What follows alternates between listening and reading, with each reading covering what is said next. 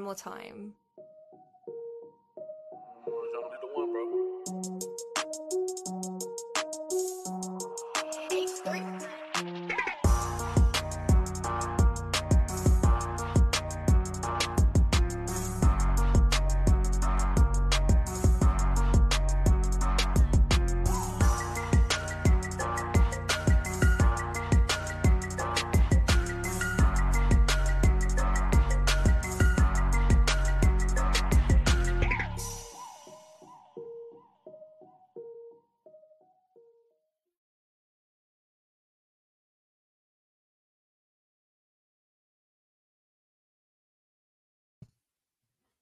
Hey, what's going on? Who that nation? It is yours truly, TJ Jones, the host of the State of the Saints podcast, and welcome to the State of the Saints podcast live on YouTube. Thank you very much for tuning in.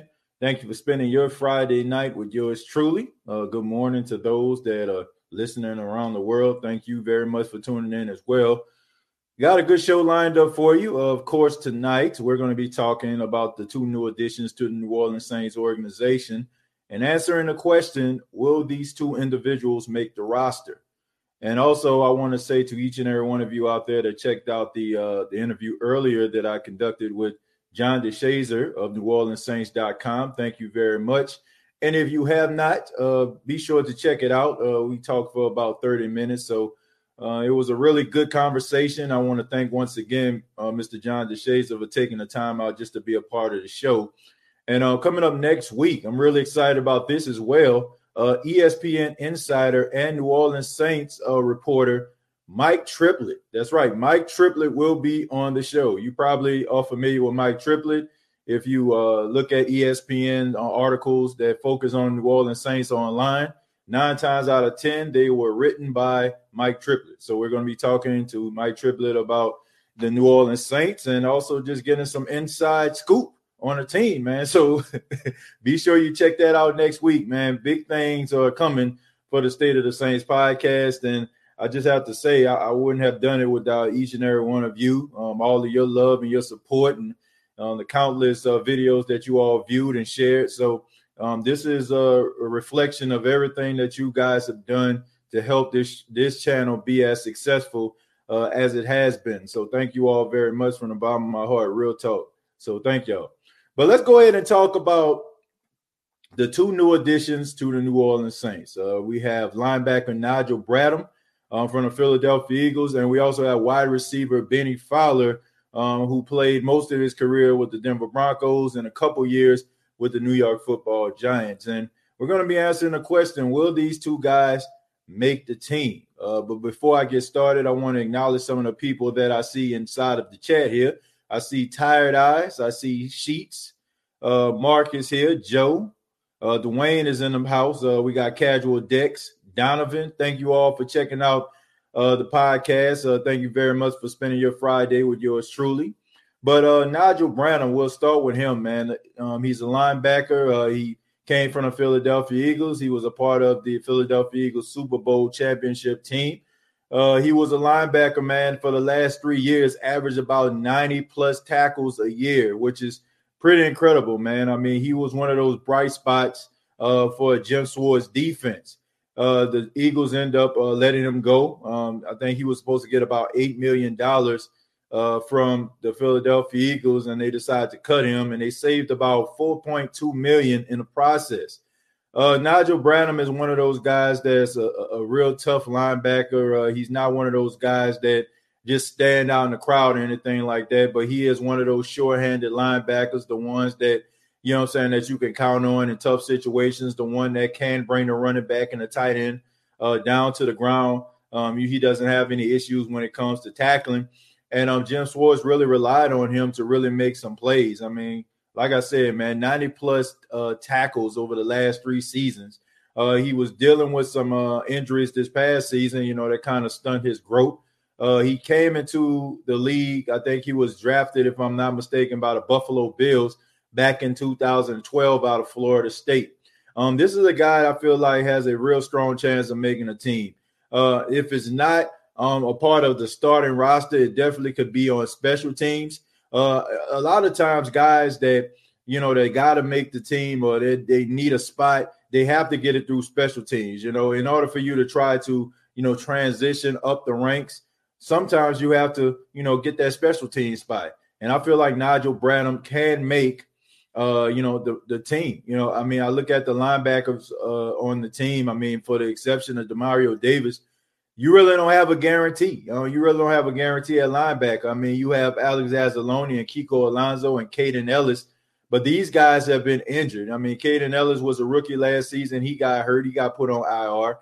We know Kiko Alonso, you know, he has a lot of talent, but he just can't stay healthy. He tore his ACL in January. So it's going to take him some time in order for him to get back. And Alex Anzalone, even though he he splashes on the field, I mean, he, there's several uh, occasions where he has to be out for a significant amount of time. So Niguel Bradham, if he can come in, man, and have a good training camp, there's a strong possibility he can be in the rotation. I mean, you have rookies like Zach Baun who still have to transition and, and have to you know, work his way up. I mean, the speed of the NFL is completely different uh, from the speed in college. I'm pretty sure everybody knows that. But you know that uh, he is going to have to go through some growing pains. And um, he's probably going to uh, start off and probably on third down situations because um, when he was at the University of Wisconsin, he did most of his damage with his hands on the ground. So he's probably for the first couple weeks of the season, you're probably going to be seeing Zach Baun in mostly NASCAR packages and rushing the quarterback until the Saints actually get him acclimated to the defense. He becomes a better uh, defensive player. He gets a little bit more knowledgeable, and they probably just continuously, you know, give him upticks on his on his rep. So um, Niguel Bradham, um, being a seasoned veteran, a guy that uh, you know understands the X's and the O's and understands the speed of the game, there's a strong possibility he can be a part of the rotation. And we move on now to Bennie Fowler. Uh, Bennie Fowler, a wide receiver, uh, uh, he played six years for the Denver Broncos, and he played a couple years with the New York Football Giants. Uh, not one of those guys, you know, that you just hear all, you know, about all the time. I mean, of course, you know, I mean, you when you have wide receivers like Demaryius Thomas, and you you got uh Courtland, you know, I'm saying Sutton, and you got other guys out there, you know, I'm saying Lindsey. I mean, you got all those different players that that are on the Denver Broncos team. You you got guys that get lost in the shuttle like Bennie Fowler. Uh, Bennie Fowler was a guy who also played on special teams, you know, for the Giants.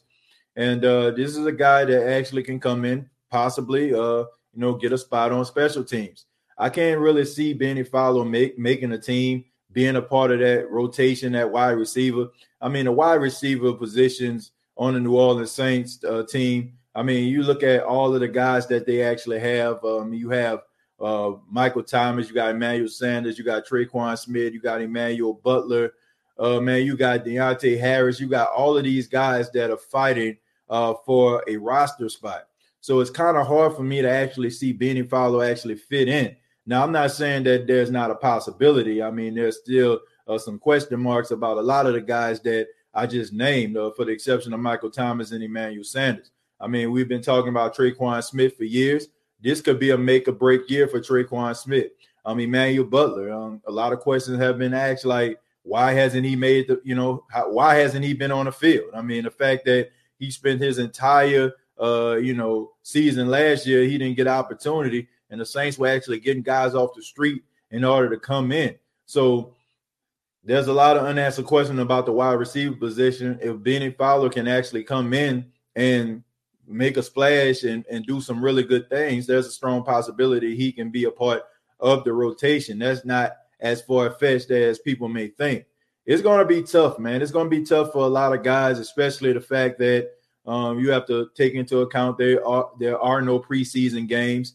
Uh, there's no way to look at guys to say that okay, man, may, what will this guy do in real time. What would he do against the opposition? The only thing that the Saints can go off of is how well a guy can do in practice.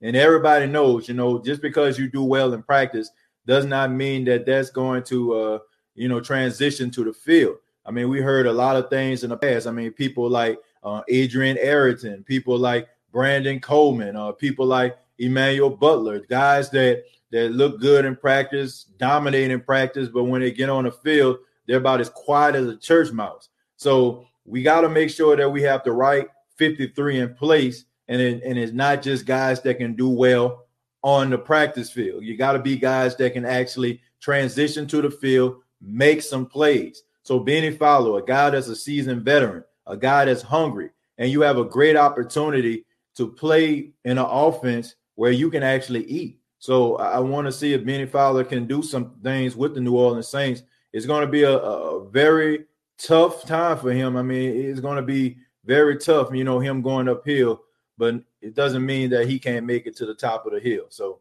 um, those are the two guys, uh, the linebacker uh, Niguel Bradham and wide receiver Bennie Fowler, now members of the New Orleans Saints. So going to open the floor to you all and ask you all the question. What do you think about these two new additions? Do you see these guys making the team? So um, once again, want to thank everybody for tuning in. Let's answer some questions from the Who That Nation, man.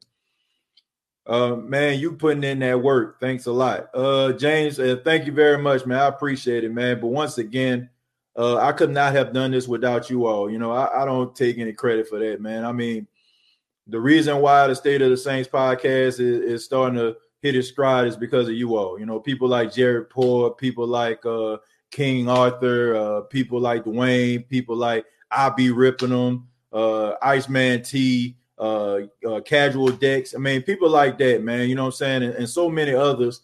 You know what I'm saying? That I, I, mean, if I fail to mention your name, I apologize. But there are so many people that are always, you know what I'm saying, looking out for the channel. I mean, Casual Decks always hitting me up like all the time, man. When you gonna do a show? Uh, prime time just hit me up, man, showing love. So you all are the reason why this show is successful, man. I mean, I, I never like forget that, man. Like, ain't no ain't no big league over here. I'll never forget the people that been watching this show from the start and, and, really been supporting this show, man. You all are the reason why the State of the Saints podcast is, is hitting its stride. So thank y'all, man. I, I really appreciate it. And I can't forget about my guy Josh and Jesus, man. Can't forget about him either. Uh, let's see, Mike Triplett. Thank you very much for the two dollars. He says you best roll out the red carpet for me, fool. well, I'll do my best, Mike. You know, I appreciate you. Uh, you know, you know, trying be, you know, I won't say trying, but uh, being a part of the show, I, I appreciate that. Thank you. Uh, Matthew says, how much uh, do you think uh, Shady has left in the tank, and how well do you think he will fit into their offense? Well, that's a very good question, uh, Matthew. And um, I'm going to say this: um, I think that Shady McCoy that was a very interesting pickup by the Tampa Bay Buccaneers, and I'm going to tell you why.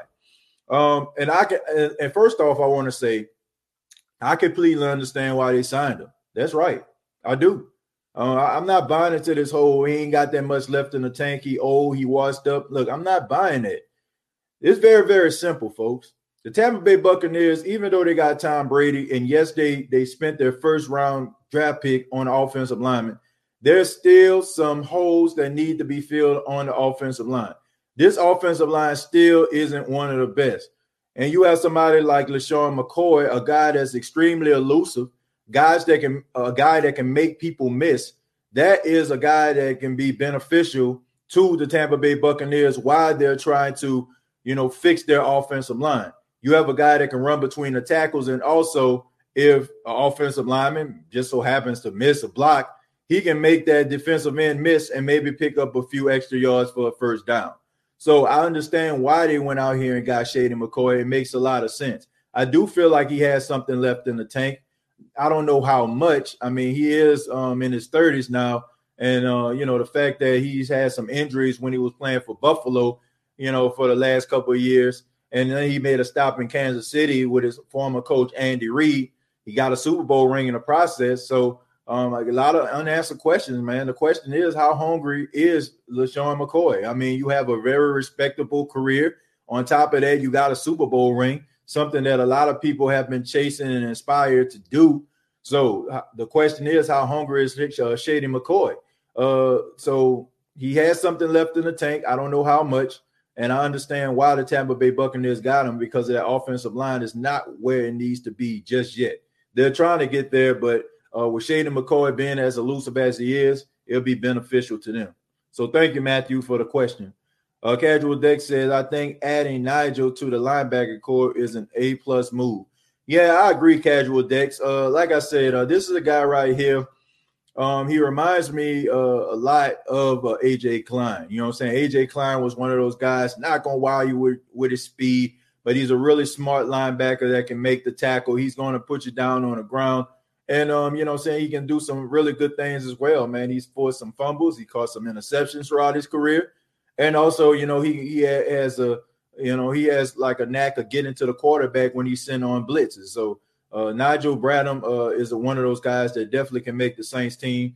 The Saints uh, linebacker core is probably one of the, the weakest spots of the team, believe it or not, on a on a on a roster that's pretty strong and and on paper, you know, ranked as one of the best rosters in football linebackers just needs a little bit of sprucing up. And I feel like Niguel Bradham can be one of those guys that can help the, the linebacker room and also help on Sunday. So that's a good pickup by the Saints. Uh, let's see. What's up? I'll be ripping them. I'll be ripping them, man. What's going on? Uh, shots out from Dwayne right there. Uh, we got hating ass food. So if you ever get rich doing this, you owe me food. Man, uh, look, check this out, man. Look, I don't do this for money. You know what I'm saying? I tell people all the time, you know, I appreciate donations, I really do, but I don't do this for money, man. I do this because I love uh, talking about the New Orleans Saints. I do this because I'm passionate, man. I love doing broadcasting. Um, you know, just something that's in my heart, man. And uh, I think that the passion that I have is one of the reasons that keep me, you know, going forward doing the show. So uh, I ain't trying to be rich or anything like that, man. I'm just trying to do something that I love to do, and let's talk about the Saints. So, but you know, if it's just so happened to get that way in the process, you know I'm saying, I would thank God, you know I'm saying? But at the same time, you know, that's not what I'm doing it for. I do it because I love it. and I love you guys too, man. Uh casual deck said, I think, oh, I already read that one. I read that one. Let's see, Jerry. Uh State of Saints podcast, TJ Jones, the host that's right. What's going on, Jerry? Appreciate you checking in. We got Ronald. Yeah, I agree with you on that. We need some quality backup players. Yeah, Ronald. Uh, thank you very much, man. Ronald, um, not used to seeing you in the chat, man. So uh, welcome, man. Welcome to the State of the Saints podcast. Thank you uh, for your for your statement there. Uh, I do believe they need some depth, man. They need some quality backups at the linebacker position as well as in the secondary. Now, this is a topic that we always and often talk about uh, is the fact that the Saints need depth at the linebackers in the secondary. So um, I like the fact that they're trying to add to the linebacking core, but I feel I still feel like they need to add to the secondary. Um, the secondary is still a little thin, and they can't really afford to uh, you know get any injuries. So um, hopefully they can go out here and address some of the secondary issues they they are dealing with as well. And maybe add maybe one more linebacker, at least bring one to camp, you know, at least one more. State of Saints podcast. Love the new guys we signed Thursday. Yeah, man. Um, I like I like Niguel Bradham, um, Bennie Fowler. I watched him play a couple times in Denver, uh, but it's gonna be tough for him to make the team. Man, I'm just gonna be honest. It's gonna be tough. Fowler won't make the team.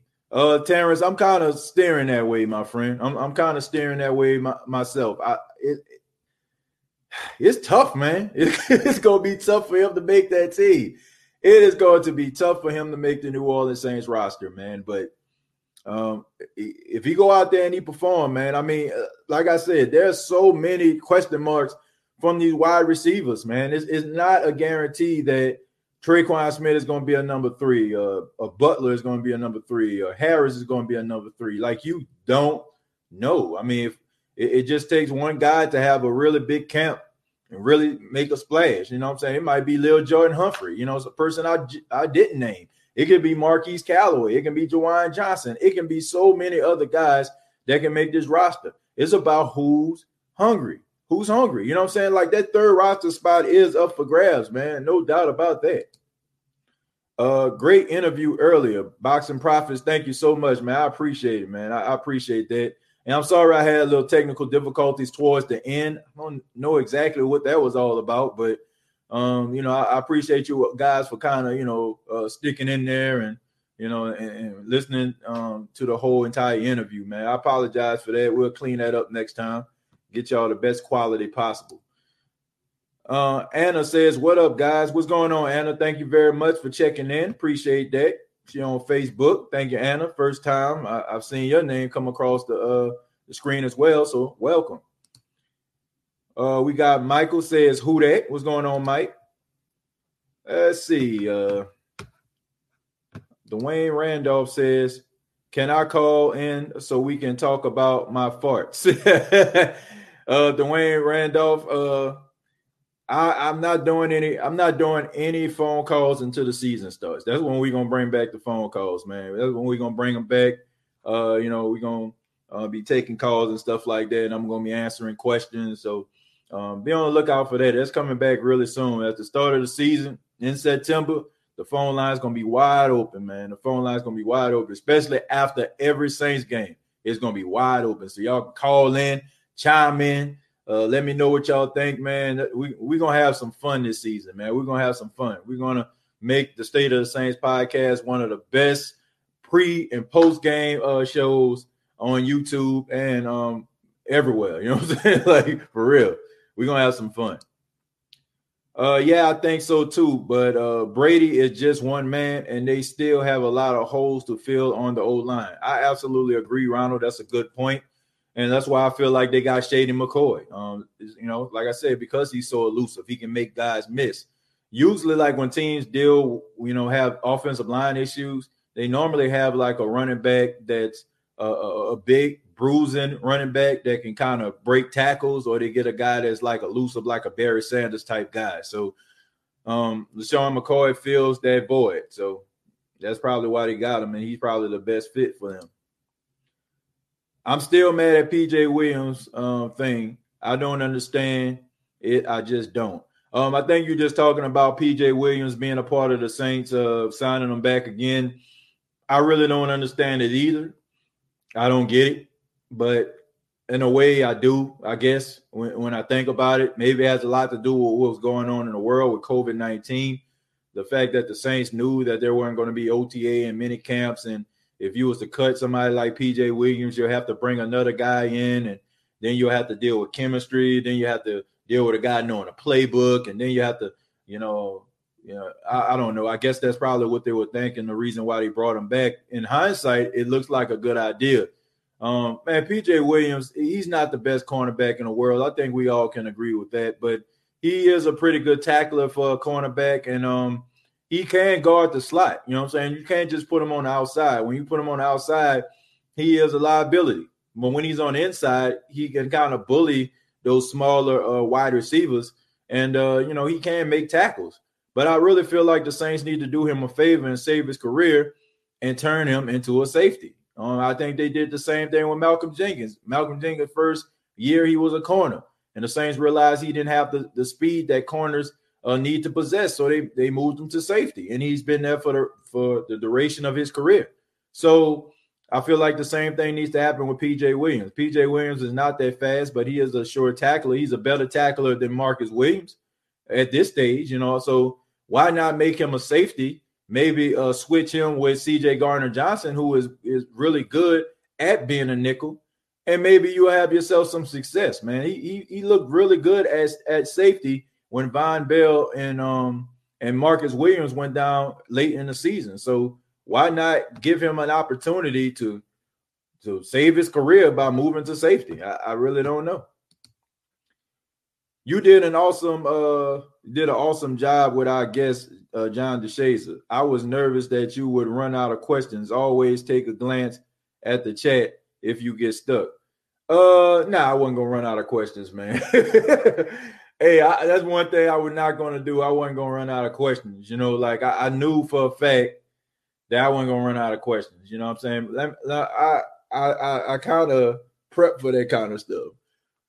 And for anybody that's trying to do a podcast and doing interviews, I'm gonna give you a little bit of advice. All right, all right. Always have more questions than what you're gonna ask. That's that's my best advice to you. Okay, always have more questions than uh, you want to ask. Okay. So if you say, I want to ask 10 questions, at least have about 13 or 14.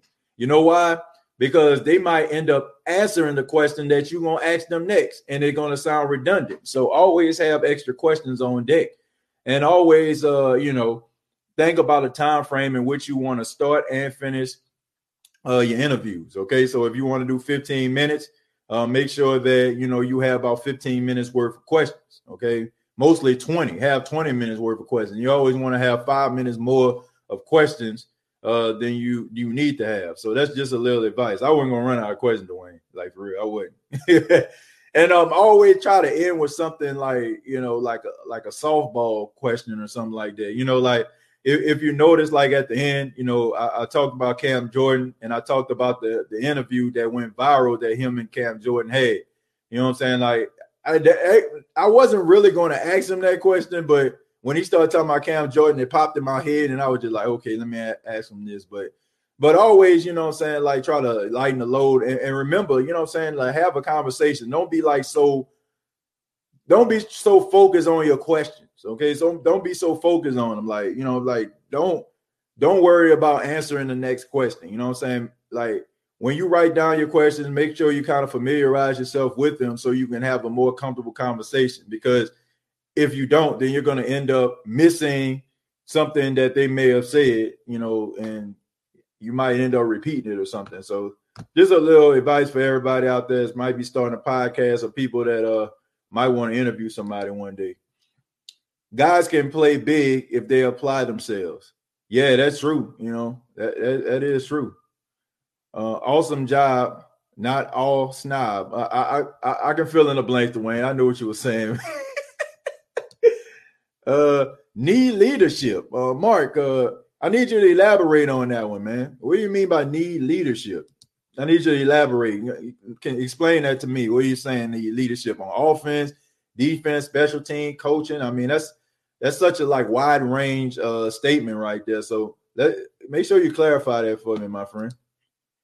Uh, Joe says, uh, show right, TJ. We never, well, we never another outside linebacker. Uh, I assume you mean that we uh never, you know what I'm saying? Like we PJ don't need to be an outside cornerback. Okay.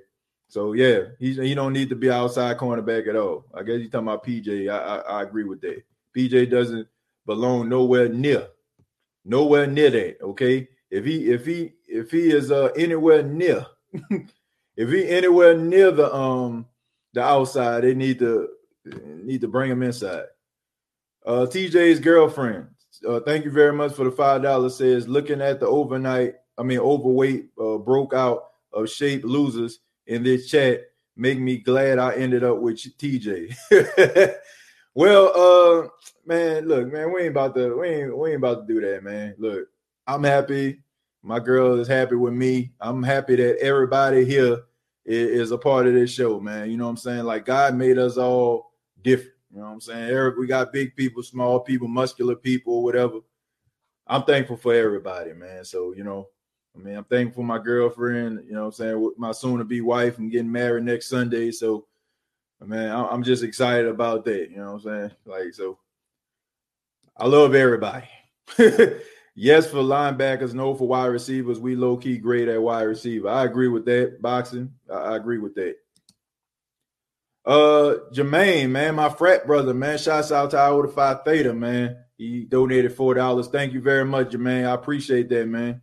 That's my guy right there, man. One of the most positive brothers I ever seen in my entire life, man. Like, man, I, I promise you, man. I look at this guy's uh Instagram every day, man. Just just a breath of fresh air, man. Such a positive guy. Like he makes deliveries for a living, man. He always uh video uh, videoing like places he stop at to pick things up for people, man. He taking pictures with people at the ice cream shop. but he always has something positive and, and, you know I'm saying, and uplifting to say or, or, something that he posting, man. So man, much love to you, Jermaine, man. I, I miss uh hanging out with you. I remember, you know, you going to Mississippi State and stuff like that. I remember us going, I mean, no, USM, excuse me, going to Southern Miss and you know I'm saying, going out there to Hattiesburg and stuff like that, hanging out with y'all, man. Shouts out to BJ. I mean, those were some fun times right there, man. And you know, I miss those times, man. And uh I'm I'm glad things are going good for you, man. You're you're a positive brother. Uh Joe says I like the linebackers. Yeah, I like the linebackers too, Joe. Uh, I like Niguel Bradham in the linebacker rotation. Me too, Ricky. I think that's the best move the Saints that made. I'll say the second best move they made this offseason. The second best. Even better than Malcolm Jenkins, believe it or not. Uh, if Kiko stay healthy, this man is a beast. Yeah, I, I, I, I agree with that. Uh, he don't miss tackles. Plus, he aggressive. Yep, yeah, he is a dog. Um, it's just the fact, man. All these ACL uh tears and stuff like that. That's concerning right there, man. Because that's the same thing that uh kept uh, uh Hau'oli Kikaha out of football, man. He had two ACL tears in college, and man, he man he just couldn't stay healthy in a pro. Just got here. Uh, Bennie Fowler could be that fourth receiver. I watched him in Denver, and he would be a good fourth receiver. Uh, Ray, I mean, he has an uphill battle, man. Um, he could be a fourth receiver, but um, man, you got to come in. You got to put that work in. You got to put that work in, man. If you don't put that work in, then he ain't gonna make the team. It's gonna be tough, man. I mean, coming in late, not knowing the playbook, tough, man. It's gonna be tough. Uh, already read that. that was a big time interview. I had y'all on the speaker at my job. Man, Kimo, I appreciate that, man. Thank you. You know, uh, it was a big time interview for me. You know I'm saying? Maybe like Mr. DeShazier, but it definitely was for me, man. But I'm just glad he was able to do it, man. And um, man, such a kind guy. You know, I reached out to him and you know, he he said, yeah, you know I'm saying? Like he didn't have to do that, you know, and I'm man, I'm so blessed. You know I'm saying? Like I am so blessed uh that you know they, they got people like that in the world, man, that you can reach out to. Ain't ain't like, oh man, you know what I'm saying? I'm working with the Saints. I ain't got no time for no lowly podcast, you know what I'm saying? Like really reached out to me, emailed me, you know, and it was, you know, interacting with me throughout the week and stuff like man, that's great. You know what I'm saying? Also, Mr. Uh, Mr. Triplett too, Mike Triplett. You know, I reached out to him. He he DM'd me, you know what I'm saying, and he said we can set something up. So man, I mean, man, I, am just blessed, yo. You know what I'm saying? I'm blessed that you know they were nice enough to do those things. We were blessed, you know what I'm saying, to have the opportunity to actually, you know, have some people that's uh, on the inside, you know, actually interact with these players every single day. So that's great. Yeah, I think so too. Uh, but Brady has just already read that one. A couple of these I already read. I had to go back up because you know I, I didn't want to miss nobody. Uh, guys can play big if they apply themselves. I agree with that. I already read that. Yeah, let me scroll down a little bit. I'm going. I'm seeing the same ones. TJ, do you think uh are we going to sign Alvin Kamara? Jay Terrell, absolutely. That's not like Jay, you know what I'm saying? Like I appreciate the, the question, but I feel like that's not even a question. You know, like you you signed Alvin Kamara, man. He's such a great player. He is such a great player, man. Like I, I just feel like there will be a huge void if the Saints allow him to leave, which I don't think that's going to happen. They're going to give him his money. Like there's no doubt in my mind that Alvin Kamara isn't going to get paid. Like there's not a doubt in my mind. This guy's one of the best running backs in football and um, he does so many things for the Saints, and he's such a, a weapon. So they definitely gonna pay him, man. I don't know how much, but the fact that I haven't heard him holding out, he showed up to training camp on time, tells me everything I need to know. It seems like the Saints are going to sign this guy. No, the Saints didn't resign him. They resigned PJ Williams instead. Uh, he said, didn't Eli Apple get traded? Nah, they actually uh the Saints let him walk. He played for Carolina now. That two dollar four comment was I be ripping him. He hacked my name. oh man, you and I'll be ripping him. Be going at it, man. it's crazy. Uh, even with PJ moving to safety, he would still be the fourth best safety on the team.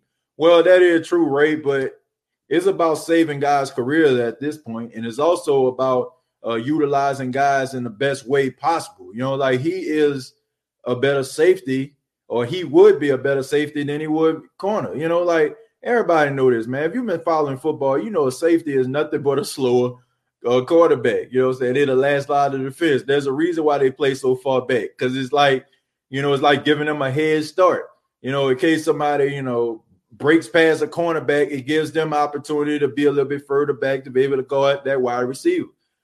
PJ is not that fast. I mean, I don't I don't think I'm telling anybody something they don't already know already. He is a guy that's a good tackler. He's a guy that's physical. And I feel like if he wants to save his career, he might want to move to safety. I mean, plain and simple. We've seen this before. you know, we see players that's not that fast and they're moving to safety and, and, it, and it saved their career. It adds on years, you know. I'm not comparing him or putting him in the same category as this dude. But it happened with Charles Woodson. Charles Woodson did it, right? So Charles Woodson, um, you know I'm saying, moved from cornerback to safety with the Green Bay Packers. And man, he was one of the best uh, safeties in football. You know what I'm saying? So sometimes, man, you got to make that transition in order to save your career. It's funny. I, am thinking about this, man. I was looking at um, Undisputed, and Reggie Bush was on there, and Reggie Bush was talking about how he wished, like later in his career, around year eight, he would have moved to slot receiver. He said he probably would have added on to his career if he would have became a slot receiver, which I agree. Sometimes, like if you want to stay in the league Sometimes you got to make those sacrifices. I mean, we even seen it with Larry Fitzgerald. Larry Fitzgerald running a 4 3, 4 4 coming out of Pittsburgh all those years with Arizona. You know, he started to slow down and stuff like that. And then all of a sudden, you know, he started to play in the slot. And when he played in the slot, man, it added about six or seven more years of his career. So sometimes, man, you got to make those sacrifices if you want to continue to have success or continue to even be in the NFL in general. You got to make that move. Uh, let's see. He will have one great play and one horrible play every game. Uh, I disagree with that, Debo. I, I, I disagree with that. Um, because we only really be criticizing PJ Williams when he on the outside.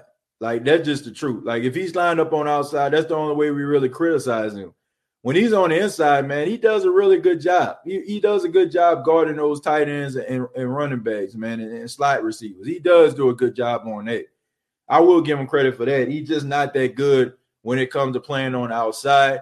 And I do feel like he's a liability if you put the best, like if, if teams do what the Saints do with Michael Thomas, okay, if you put your best receiver on the, in, in a slot, then you might have some problems. But most teams don't do that, you know, what the Saints do. You know, they they if you, they have a slot receiver, that slot receiver's primary position is in the slot. They don't move to the outside. They don't try to move the the wide receiver, the best number one receiver into the inside to take advantage of a PJ Williams matchup. So he does do good on inside, but on the outside, nah, no sir, no sir. I, I ain't feeling it at all, at all. Uh, let's see, Josh and Jesus, what's going on, man? Dwayne, we all know, man. That just I be clowning like he do. uh, Sergeant AR10 says, "Poo that dirty birds in the building." So okay, we got Sergeant AR10 up in here, man. Shouts out to you, man. Thank you for being a part of the state of the Saints, like always. Appreciate the love, brother. Yeah, y'all have at it, man. Y'all, yeah. I mean, there's a good there's a good reason why your name's Sergeant, because you definitely be going to war in the chat every time you show up. definitely be a war, man. Uh, hey TJ, do you think uh we should lock AK 41 in for a long haul, uh, like Kansas City did with Mahomes? Uh, no. Uh, Ronald, uh, as much as I like Alvin Kamara and as much as I feel like he's gonna be a mainstay with the New Orleans Saints, uh, you don't use uh, running backs like you do quarterbacks. Um, Patrick Mahomes plays at a primary position. You know what I'm saying? The top key position. You know, the quarterback position. The quarterback is the most important position on on the field, in my opinion, in the, in the left tackle, the one that protects him. If you don't have a good quarterback, it will set your your franchise back for years. If you have a good quarterback, you want to keep him around.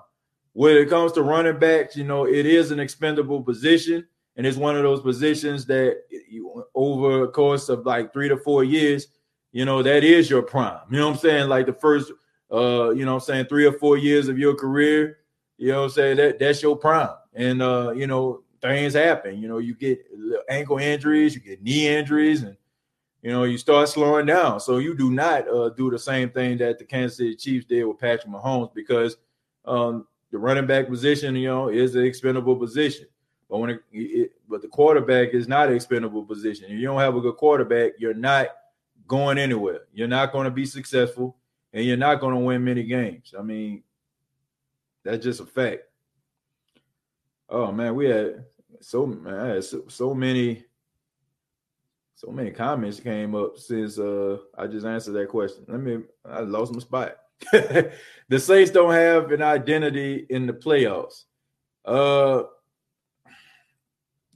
I don't want to say they ain't got an identity, Iceman T, but that's that's that's the moment, man. That's the moment where everybody buckled down.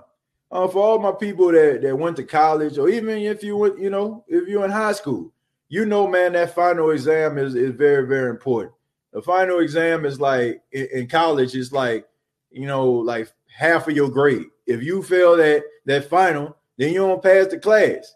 So when when teams are going to the playoffs, they buckle down, man. Like the film study, they they paying attention to details, and, and coaches stay up all night long to figure out what you do best, and they put it into a package, man. They go back and they look at weeks of footage. They go back and look at even a couple years. You know what I'm saying? See how you're going to attack a certain defense or a certain offense.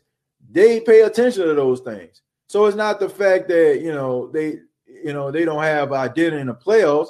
It's the fact that teams, you know, they they focus and zoom in on their weaknesses and they capitalize on it. So maybe the Saints, you know, don't do a real good job of it. You know, maybe it's the fact that people are uptight. You know, I feel like the fact that they've been losing in the playoffs, the fact that uh, you know, they've been losing in disappointing ways, man. I, I, just feel like the coaching staff, Drew Brees, a lot of them people just uptight, man. You know, like they just need to calm down and chill out and and not worry so much about making mistakes. You know, if if if that if anything, that's their identity. You know what I'm saying? like being shook, you know, being shook or, or being erratic. You know, like that that's their identity. But they need to shake that. Uh, Niguel is an upgrade over all the linebackers we have. I disagree with that because he is not an upgrade over Demario Davis, and I think even you, Debo, you will agree to that. Okay, uh, Demario Davis is a first team All Pro, so unless he about to come in and be a first team All Pro, that's the only way he'll be upgrade from Demario Davis. Now, if you want to say that you know a couple more guys, he probably have a little bit better skill set. Then, then I'm with you on that. But he ain't better than Demario Davis. I ain't seen that yet. Uh, TJ, did you see the girlfriend super chat? I be as crazy. Not uh, yeah, yeah, I saw that, man. I, I think I read that too, uh, Josh. I, I, read that one. Yeah, I read that one, man. He crazy. Uh, Phoebe says, I think uh Bennie wins Super Bowl 50 with Denver, so Emmanuel Sanders uh real cool. Yeah, they probably real close, man. They played for years together, so yeah. I mean, he's a Super Bowl champion, so that's a that's a plus, man. Two Super Bowl champions coming to the New Orleans Saints team, so they got that championship pedigree with them. Uh, do you feel we we still make a move for a corner? I I, I still think they're incomplete Kimo, and I think they still need to make a move for corner. I mean, at the cornerback position, uh, there's still some. Uh, they're still thin, so I, I feel like they need to go out and probably sign somebody. It ain't got to be no big name, but at least somebody that can play the outside and inside, and that can be a part of the rotation. Man, TJ, you got to let us get in on the next interview. All right, man. All right, I promise you on that one. You know, I man, I, I made sure that I, I, I, get some questions. You know, what I'm saying like just make sure if you have a question, if you have a question, just make sure that you send it to me. You know what I'm saying? Like, cause I don't want to because I don't want to blindside them. You know what I'm saying? Because I, I, I give them some questions that I'm going to ask them. All right. So I don't want to like throw them curveballs or give them something they're not prepared for. So if you submit a question to me during a week that you want me to ask them, I'll put it in, you know, so I'll put it in and I'll give you credit for it. So I'll do it that way. That way, um, you know, I'll be prepared, they'll be prepared, you know, Cause I, I don't want to be like I don't want to blindside nobody. I don't want to be like, okay, these are questions I was gonna ask you, and then all of a sudden I'm started talking about Alvin Kamara contract or something like that. So if you have a question, make sure you submit it to me. Uh, State of the Saints podcast on Facebook. Inbox me. Uh, T uh, T J, TJ Jones underscore on Instagram. T J A Y Jones underscore on Instagram. So hit me up, man, if you got the questions and um you know, I'll, I'll try to put it in. Josh and Jesus says you're going to hook up a live for my birthday tomorrow. Uh, I can, you know, I can do that, man. I can make that happen. You know, I don't see no reason why I shouldn't, man. I, I should, be able to do it live tomorrow. So I I I'll make something happen for you, Josh. Just just because it's your birthday, man. I, will do a little something. Ronald said, "Congratulations, TJ, on your up and coming wedding ceremony, man. I appreciate that, man. I'm really excited about it, man. My girl really excited about it, and hopefully, man, no no tropical storm, anything like that come around here. know they got a storm out there in the Atlantic that's moving, so uh, hopefully it won't, um, you know, throw no monkey wrench in our plans. But thank you very much, man. Um, I'm from the Berg. Oh, you from Hattiesburg? Man, shouts out to you, man. I don't know if you Hattiesburg, Vicksburg, whatever bird you, you know what I'm saying, you from, man. I know there's Hattiesburg and there's Vicksburg. My mom stays in Vicksburg, Mississippi. And I remember uh, always going to Hattiesburg, man, going to Q Delta weekend when I was in college. Some of y'all probably know what I'm talking about. uh, what do you think about AB getting a eight game suspension? What team do you think he'll sign with? Uh, Terrell, that's a good question. I'm glad you brought that up. Um, if I was the Saints, I would actually call up AB. You know what I'm saying? Like I'll call him up. You know, I you know I, I think on um, Sean Payton was like, I'm kicking the tires on this guy. You know, like, well, you see what type of tires it is, man. So I wouldn't, I wouldn't put it past him, man. I would not put it past Sean Payton to reach out to Antonio Brown. And you know what I'm saying? Because it's not like the Saints can't. it, it's not like the Saints like can't get through eight weeks without Antonio Brown.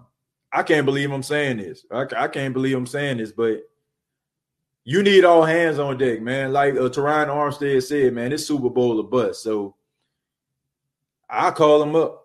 You know, I call him up, man. You know, like sometimes you got to make a deal with the devil. You know what I'm saying? I guess uh, it's not it, it's not my favorite, you know, pick, or it wouldn't be my my first choice, but I definitely will call them up. I mean, we sometimes you gotta put things to the side if you want to be successful. So I mean, I would. But if it, if it's not the Saints, I think he he'll probably end up in Baltimore or something like that. I heard Lamar Jackson lobbying for him. I can't see him in Tampa. I can't see that happening. Um, and also can see him in San Francisco. I can see him playing for the 49ers. There's a huge void uh, for a number one receiver with them as well. I mean, Deebo Samuels is a good wide receiver, but um, I don't know if he I don't know if he's a number one guy. Not yet, at least. My bad, TJ. I meant to say we need another outside corner. Yeah, I, I kind of understood what you were saying, Joe. Yeah, we do, man. We need another one. We definitely need another. One. We need some more depth at that position. Uh, Donovan, thank you very much for the 499. He says, Do you think we need depth at corner? Logan Ryan would be nice. Yeah, Logan Ryan would be nice, uh, uh, Donovan, but that's that's a little bit too rich for the Saints' blood. Uh, and plus, he's looking for a long term deal, and he deserves it, man. Logan Ryan deserves a long term deal. He deserves to uh, get his money. And I just think that with Ramczyk need to get signed, and Lattimore needing to get signed, and Kamara needing to get signed, and you need Marcus Williams to be signed. I don't think that. I honestly don't believe that uh, the Saints have room for him. But um, if he was to come on a one year deal, why not? You know, if the Saints can afford him, but wouldn't be my first choice. And I don't really feel like Logan Ryan really has time to just be a, a football mercenary, if you will, signing one, two year deals with teams. He wants his money, and I don't blame him. Uh, Casual says uh, we could use Everson or uh, Jadeveon, uh, but do you think we'll be all right without both? Yeah, we'll be good without both. Uh, casual. Um, if Marcus Davenport and Sheldon Rankin stay healthy. See, that is the that is the key. That that those are the key pieces for the New Orleans Saints' success. The Saints have a really good defensive line, folks. I don't want anybody to think that they don't. I mean, you also got to add in Trey Hendrickson. These guys are really good, man, when they are healthy. When they are healthy, they're one of the best defensive units in the league. But when guys keep on going down and they're not durable and you can't count on them and they're not available. I mean, that's the reason why we're having these conversations. If these guys can stay healthy over the course of a 16 game season, we won't even be talking about Everson Griffen or we won't be talking about Jadeveon Clowney. The only reason why we're talking about these guys right now is very, very simple, folks. Is because these guys are not reliable. You know, not reliable on the field when they're there, they're reliable, but I'm talking about being injured, being hurt all the time. Like you got to be able to play. You got to be able to be on the field for your teammates and you got to contribute. So, if these guys can stay healthy, I don't think we'll be having these conversations because both of these guys I named, Davenport and Rankins, and you add in Trey Henderson, all of these guys can be key components to the Saints' success. And it, with these guys as a collective unit, the Saints can be a top 10 defense. I, I really believe that. Phoebe says Buccaneers, uh, uh, let's see, singing running back. They the guy 32 years old. I don't know about that, but Buccaneers got a really good offense. They need to um, sing something on that defense. Well, I, I, feel like this. They they have a very young defense, and the defense they had last season wasn't that bad. Uh, I think they're only going to get better uh, now that these guys have experience. Uh, I think the defense is probably going to be the bright spot of the team at, at the beginning of the season because these guys have been together all this time. So I still feel like uh, they they they got a lot of work to do. They they they have chemistry issues they're gonna have to work on. TJ, keep doing what you do. Who that? Thank you, Greg. I appreciate that. Uh, Kent says, uh, who you think uh, are our linebackers in the final roster? Well, I feel like, uh, of course, Demario Davis, uh, Zack Baun, uh, Kiko Alonso, Alex Anzalone, and uh, Kaden Elliss. You know what I'm saying? also, like on special teams, you got Craig Robinson and uh, probably going to be uh, Niguel Bradham. You know what I'm saying? I, I feel like he's going to be on the team as well, but on special teams. Uh, but those are those are the guys I feel like going. The, the starters are going to be Alonso, uh, Davis, Anzalone, and Baun. Those are going to be the guys. PJ Williams needs to be moved off the Saints. He is a straight up liability. I agree with that. He is a liability, but I mean, inevitable. He's on the team, so I mean, we might as well just deal with it. it's not like we can like and wish him away. You know what I'm saying? Like he, he's here, so um, he's here for another year. Um, the defensive uh, coordinator Dennis Allen likes him. Uh, obviously, the Saints like him, so here he is. So hopefully, uh, he doesn't make many mistakes. Mike says, "What's your thoughts on Zach Baun?" Um, I think Zach Baun is a, a, a very good young linebacker. Um, according to Pro Football Focus, he was the highest ranked linebacker in the draft, um, higher than Patrick Queen, um, higher than Murray. So um, that tells me right there that he has a lot of great skills. Uh, you know, he's a fast linebacker. He's smart. He's instinctive. Uh, he's not one of those guys that, you know I'm saying, that just going to wow you and has like crazy, freakish speed or something like that at the linebacker position. But he's a smart guy and he's a short tackler and he's a guy that you can count on in blitz packages. So um, probably going to take him some time for him to develop. I mean, I think that uh, you know this COVID nineteen stuff is really uh, stunned his growth. I mean, it's going to take him some time in order for him to uh, transition, but when he does, I think he's going to be a solid linebacker for the New Orleans Saints, and I think we're going to have a lot of respect for him going forward.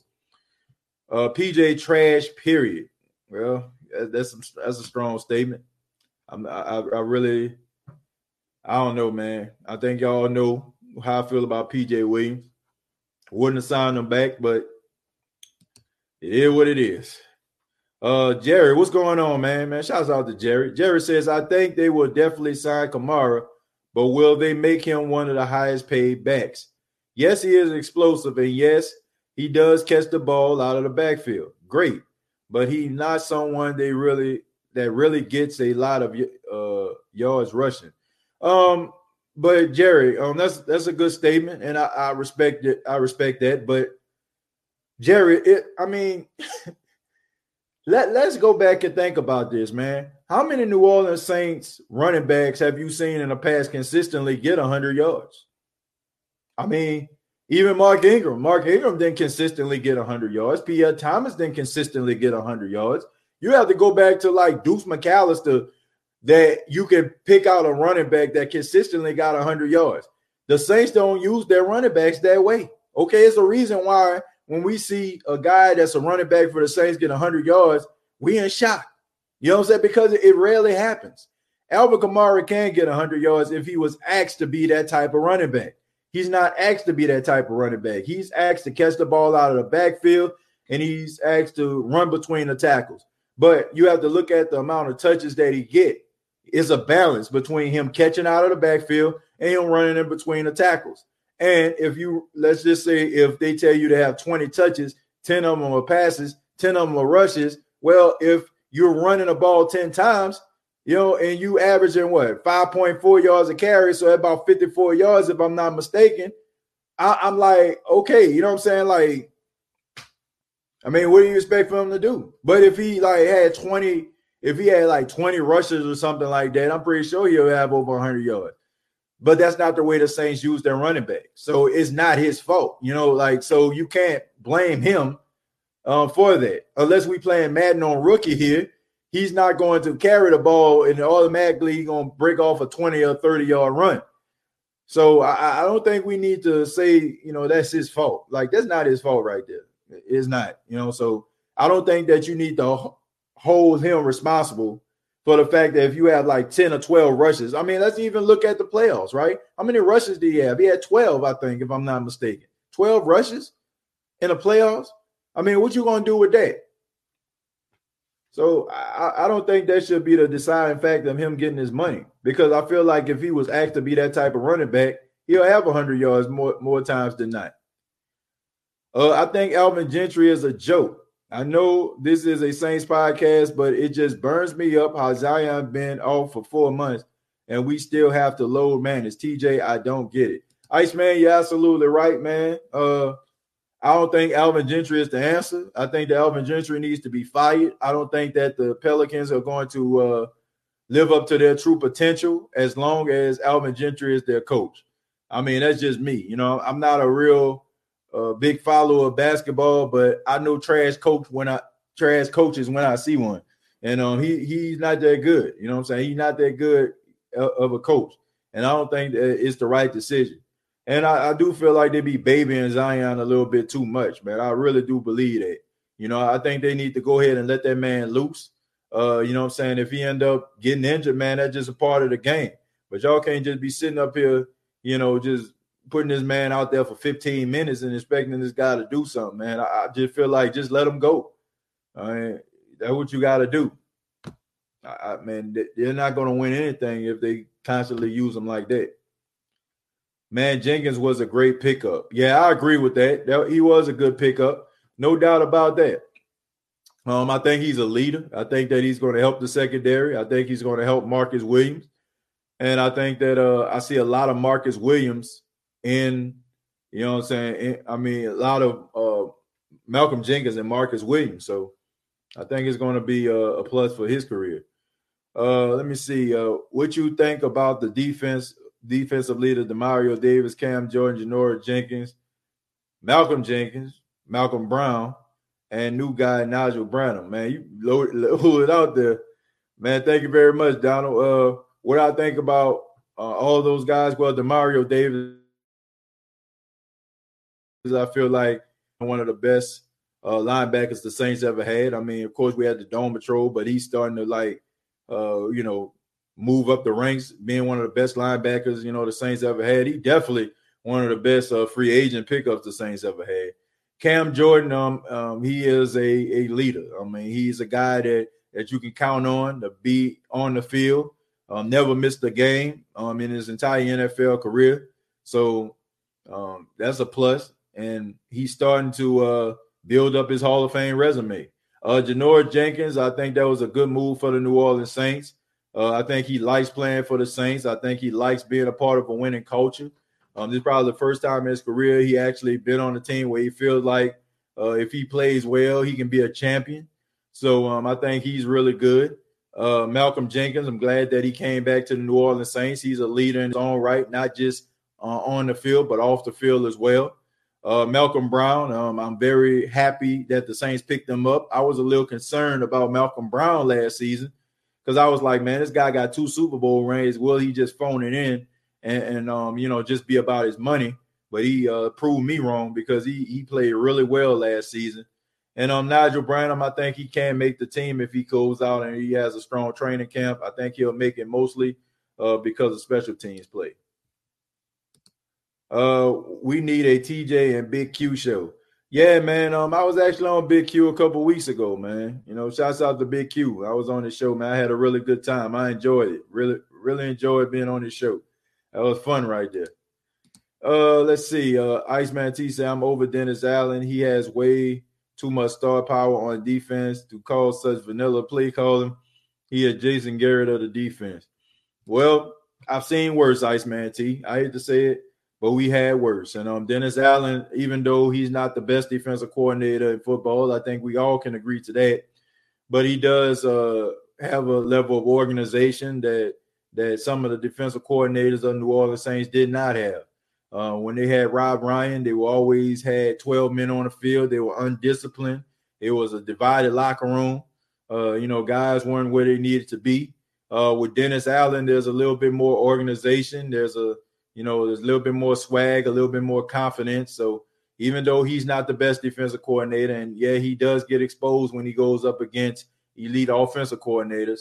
Uh, still, you know, I, I think that he is a he, he better than what they had in the past. So, and if he doesn't do a good job this season, maybe you need to reevaluate it. You know, but I don't know how many opportunities the Saints are going to get before you know other teams start to rise up. No pun intended. And uh, you know, I mean, so many opportunities the Saints are going to get before other teams start to get better. And his sugar cone defense, Vanilla Allen.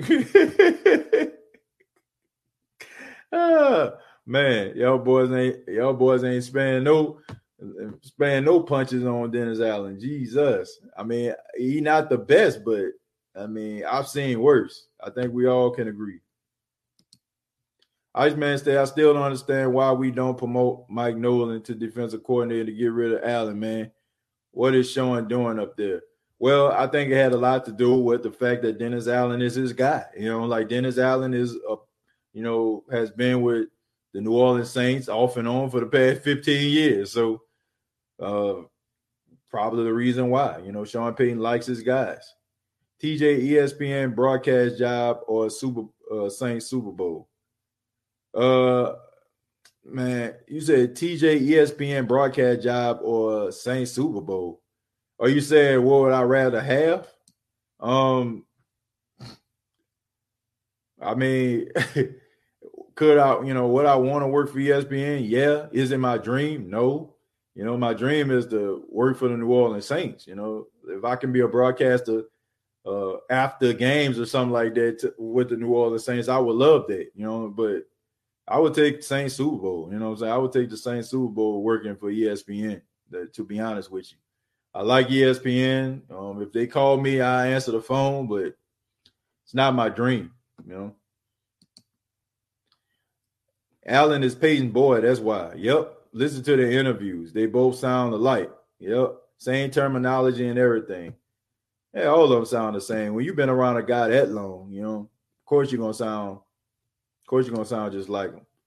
Uh, Jared says, yeah, they really need help at corner because if Lattimore and Jack Rabbit Jenkins go down for a long period of time, we in trouble. I agree, and that's why we need to get some depth out there, you know. But if they don't, then we're gonna be dealing with the same issues.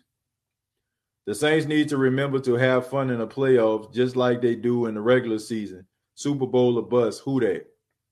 It's Super Bowl or bust every year. And um, you know, I just think that they need to stop going out there thinking that they just gonna win a playoff game. You know what I'm saying? Like teams just gonna bow down, roll over for them. You know, just because they play in a Superdome. You know, like nobody cares. You know what I'm saying? Like I think they just think that just because they play in the Superdome, they're invincible. I think they buying into what the media be selling them. Man, you gotta play. Like these teams want to beat you.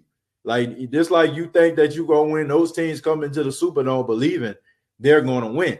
And I think that's the big issue. I think they went 13 and 3. I, th- I think they underestimated Kirk Cousins and the Minnesota Vikings.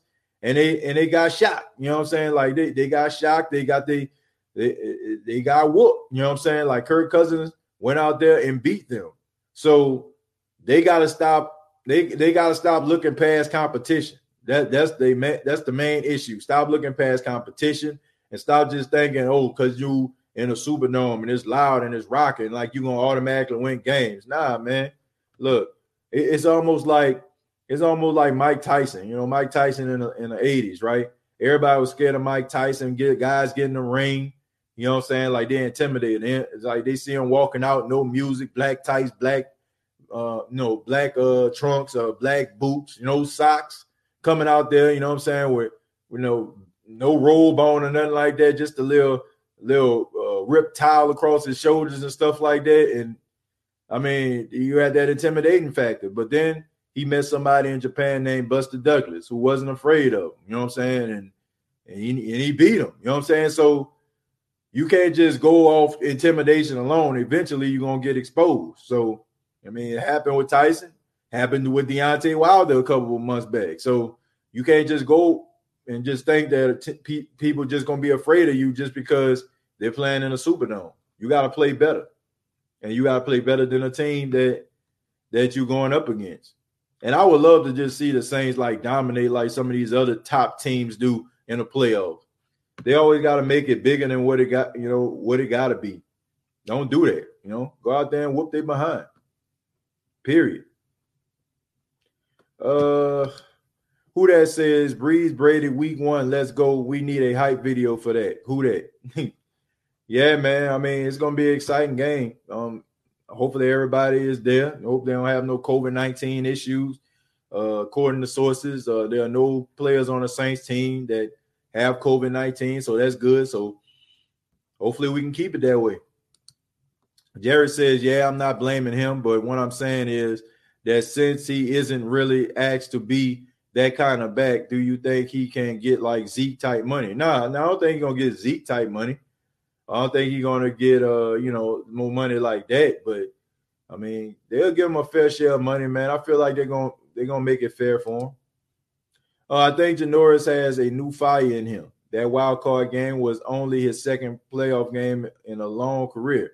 Now he isn't wasting his career anyway in New York. Yeah, that's why I said, uh, Ray, this is the first time in his career he feels like he's on a team that can actually win it all. You know, he went when he played for St. Louis and he had those good years, man. St. Louis was trash.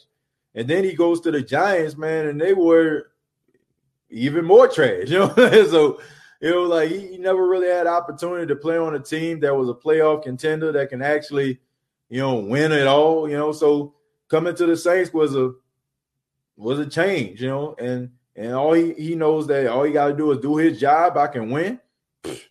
Please. I, I definitely would uh, try to do my best to make it happen. Donald, thank you very much for the two dollars. He says, "Who would you take, Dennis Allen or Gregg Williams?" I'll roll Gregg Williams. You know, I'll roll Gregg Williams. Gregg Williams is a hell of a defensive coordinator. Now I know about that whole bounty gate situation. I know about that, but um, one thing you can't say about him, that guy can coach the hell out some defense. That he can do. Uh, who that 504 boy says, I think they ain't moved PJ to safety because they already deep there, but they don't want any other team to take him and use him as safety either. I doubt that, you know. I don't think that uh, PJ Williams is one of those players that you hiding in, in the back of your roster because a team might pick him up he one of them guys that you put in the front so everybody can see him be like, man, take him, take him, please. Here you go. he definitely not one of those guys, man. Man, please. Uh, giving giving PJ way, way too much credit. he ain't he ain't he ain't no world beater now. I think that it will save his career and he'll be a serviceable a serviceable player. I ain't saying he gonna be, you know, out here looking like uh Ed Reed or Troy Polamalu, and then you know, like he, just play better at that position. Yeah, TJ, I agree with you. Uh, Gentry needs to go. He should have never been hired. Pelicans should have won the game last night. Uh, how do you not have your future star uh, and face of the franchise in the game at the end of the game with the game so close and the game on the line? As the head coach, you want your best players on the court. So even if Zion was on a minute restriction, Gentry should have saved some of those minutes for the end of the game and not used him all early. Jerry, let me say this, man. Okay. This is what's frustrating to me. Aren't the Pelicans trying to make the playoffs? I'm just saying, aren't they trying to make the playoffs? If you're trying to make the playoffs, why in the hell are you not trying to play Zion? So, I mean, what the Pelicans are telling me, they okay. Like, okay, man, the season over. You know what I'm saying? Let's go out here and try to get in the lottery somewhere. That's what that's what it seemed like they saying to me.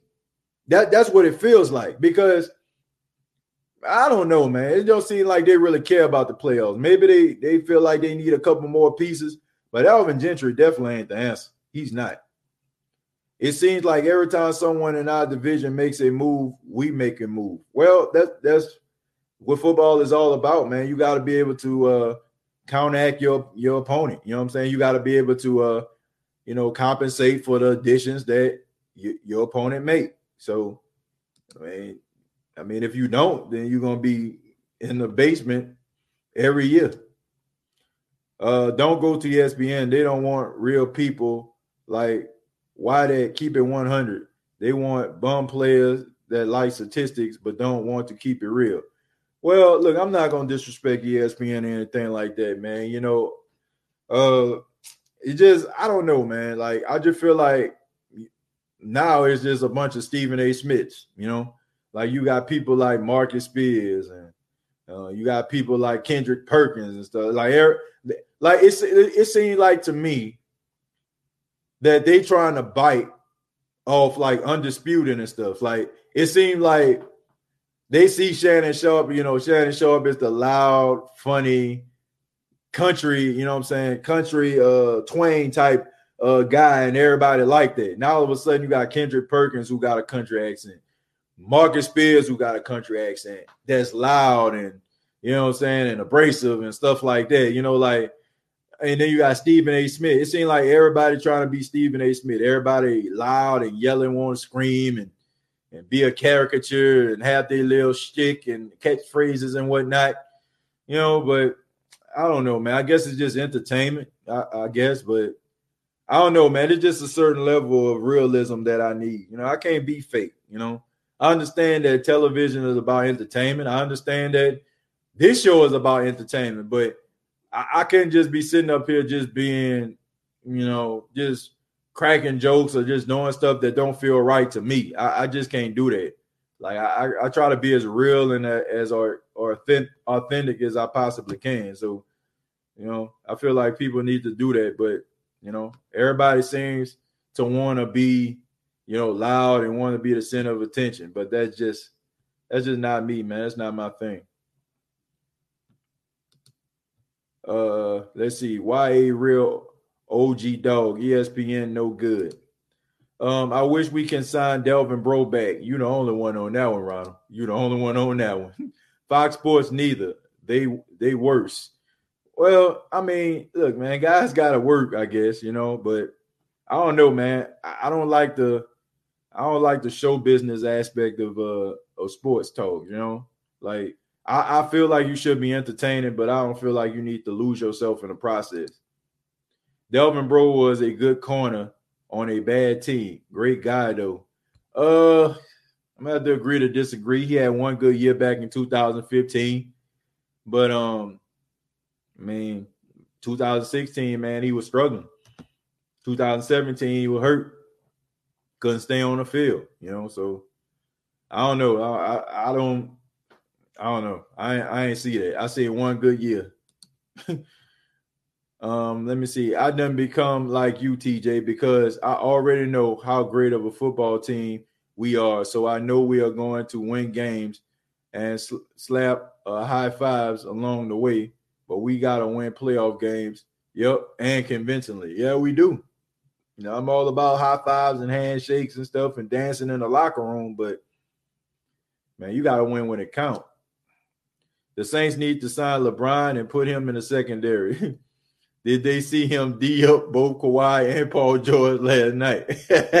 yeah, man, a lot of people saw that. You know, he did a good job though. You know, I mean, he struggled in front of the field. I think he only had like 16 points, and he had five turnovers too. Man, he he didn't play good, but he played good when it counted. So, yeah. Let me see. Uh, LeBron James is an all-time great player, though. Yeah, he is. He is. Uh, pick one to succeed Brees after this season. Jameis Taysom, a free agent, Dak Prescott, or wait one year and make a play for Aaron Rodgers when he hits free agency, or none of these.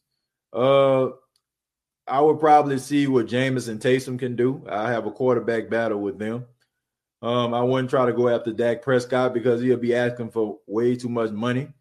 Um, I feel like uh, by signing Taysom or signing Jameis, uh, you actually have opportunity to bring other people in that can uh, benefit the team. You know what I'm saying? You don't have to worry about Drew Brees' high salary being on the books. And you can go out here and get yourself some free agents that can come in and maybe bulk up the defense, make them a little bit more elite, or you know, add an extra player on offense that'll make them more elite. So that's what I would do. It's crazy how Zion Williamson just played 15 minutes. Yeah, they they crazy for that. Shannon Sharpe is funny as hell, especially when the Cowboys lose. yeah, Derek, he is, man. And that's the that's the thing, you know. Shannon Sharpe isn't being fake or phony, you know what I'm saying? But it just seemed like ESPN just saw how successful that was. Maybe they saw the memes or people always talking about him on social media and they just went out here and just got you know the watered down version of Shannon Sharpe and Marcus Spears and and Kendrick Perkins, it, but it just don't seem authentic to me at all. ESPN really just talk about the same thing: Cowboys, LeBron, and sometimes Tom Brady. Yeah, I mean rinse and repeat, and that's that's another thing that I don't really care for. There's so many other teams out here that's worth talking about, and um, you know, their fan base watch ESPN, so why not? And and I don't buy into that whole. That's what people want to hear. Uh, we live in a world today, folks, that people hear want to hear what the media tells them. I mean, you know, if you constantly put something on TV, eventually, you know, there's going to be two things that happen. People are going to watch to see see that person, or they're going to, you know, I'm saying they're going to uh watch just to see, you know, I'm saying something else, but for the most part, if you constantly like just feed that person or shove the person down the throat, eventually people are just going to catch on and be like, okay, man, you know, like, you know, like, man, I, man, this person needs to get out of my face, you know. And if you're talking about like a team or something like that, like two things gonna happen. You want to see that person, you want to see that team lose, or you're gonna become a fan of that team. And it has a lot to do with the influence of the media. Uh, we have to work out our running game not two ways about it. If we don't improve on a very strong running game, we could be into in trouble again. Yeah, that's true, man. We need to run the football. You know, like that. That's what it's all about. You know, the Saints, if they're going to get where they need to be, if they want to be a solid offense, they want to be balanced. They want control the time possession. They're going to have to run the football. And uh, Sean Payton got to be a little bit more patient with that. We're going to read a, a few more and then we're going to get up out of here. Uh, Casual Deck says, wasn't Delvin Breaux uh, misdiagnosed by the medical staff of the Saints, and they got fired, and then and they fired him after. Um, yeah, man, and they fired the doctor. You know, they fired the doctor too. But you know, I mean, Delvin Breaux didn't do himself no favors though, man. You know, uh, I, I just think that uh, Delvin Breaux had one good season back in 2015, 2016. I mean, pass interference calls all over the place. And in 2017, you know, he was injured. So best ability is availability. And I think the Saints would have used him and utilized him if he would have been healthy and stayed on the field. I mean, that's just my honest opinion. But I want to say thank you all for checking out the State of the Saints podcast. Thank you very much for being a part of the live. And um, be sure to subscribe to the YouTube channel, youtube.com, search The State of the Saints Podcast, facebook.com, search The State of the Saints Podcast, and the audio version is available on iTunes, Spotify, iHeartRadio, uh, Apple Podcasts, and also you can access the State of the Saints podcast by using Alexa. All you have to do is say, Hey, Alexa, play the State of the Saints podcast, and you'll get the most recent episode. And uh, for those that didn't check it out earlier, please check out the interview that I conducted with John DeShazier of NewOrleansSaints.com. Really good interview, and I really enjoyed it. So if you have not, check it out. Um, it was a really good and informative interview. Uh, asked them several questions about the black and gold, and I, I know you will enjoy it. Uh, you all have a great night or a great morning, um, no matter where you are, wherever you may be. I really do appreciate it.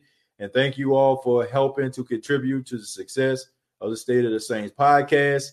And we're only getting started, man. It's only going to get better from here. So thank you all very much. Till next time, all I got to say is, who that?